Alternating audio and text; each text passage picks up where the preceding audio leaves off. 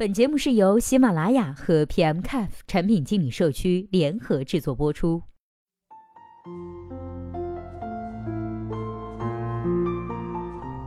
Hello，大家好，欢迎收听本期的节目。今天呢，要和大家来分享的文章呢，是来自强大的内心带来的文章，题目叫做《技术人员转型做产品经理有哪些优势和劣势呢？》我呢，也是最近从技术转到产品经理的。首先，我是很赞成一个人应该遵从自己的内心，由心发力。下面呢，我把认为的技术转产品的一些优点和注意的事项来做一下分析，希望能够对您有所帮助。我们呢，首先先来谈一下技术转产品的优势。一，技术逻辑方面相比于其他人会强一些，所以在处理业务逻辑的时候，应该考虑的深度会深一些。二，做技术的人呢，很重视细节，这也是做产品必备的一个要素。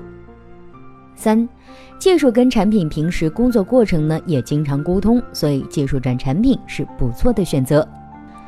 四。在整个软件工程当中呢，其实做技术呢，仅是做了编码和维护的工作，而产品做的是剩下的工作，比如说调研啦、需求分析、设计概要、详细设计等等。所以，作为技术，回头再来理解这些感觉呢，会形成一个整体，对软件工程学会有更加进一步的认识。五，很多出色的产品人呢，都是技术转型过来的。我们来看一下技术的成长路线，分别是初级研发人员、中级研发人员、高级研发人员、研发主管、研发经理、研发总监。一般能达到高级研发人员呢，很容易，但再往上走就比较难了。当你达到高级研发人员以后，会发现身边都是比你年轻几岁的同行一起工作，那种落差感，有谁能体会呢？虽然你经验比其他人丰富，你处理代码的逻辑比其他人优秀。但是这些无人知晓，你花十行代码实现的功能，别人花一百多行来实现这个功能，但从结果上来看没有什么差别，所以在工作中往往不占什么优势。七，程序员都是吃青春饭的，有些人可能听起来不以为然，可是当技术面临革新的时候，或者是时代交替的时候，当你要做出技术转型的时候，自己会表现得无比困惑。八。看看产品的未来发展。随着互联网的崛起，任何一项好的产品诞生，肯定不是直接通过写代码写出来的，肯定跟这个产品的职业有很大的关系，并且互联网的产品更多偏向于技术。九，产品主要跟公司高层、运营、技术互相沟通，所以人生的积累肯定要比技术强好多倍。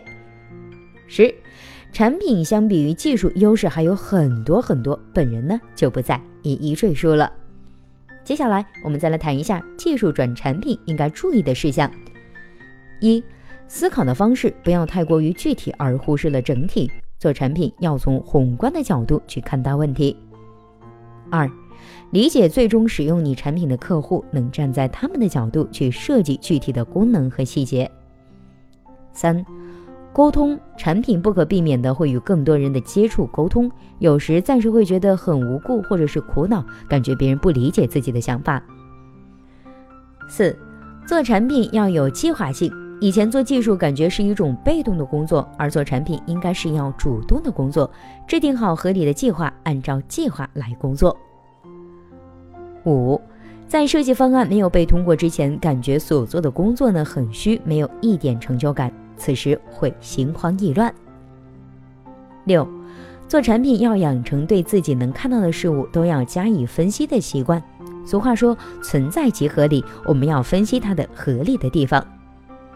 七，知识的补充，要想做好诗，功夫在诗外，所以做好产品要多多补充很多方面的知识，比如说哲学、艺术、视觉、听觉等全方位的知识。八。做事呢要用心，用心才用心。好了，以上就是本期节目的全部内容，希望本期节目能够对您有所帮助。如果对待这个问题呢，您还有自己独特的见解，或者是想发表的意见，欢迎登录 PMCAF 产品经理社区，我们期待您的精彩回答。那我们下期再见啦，拜拜。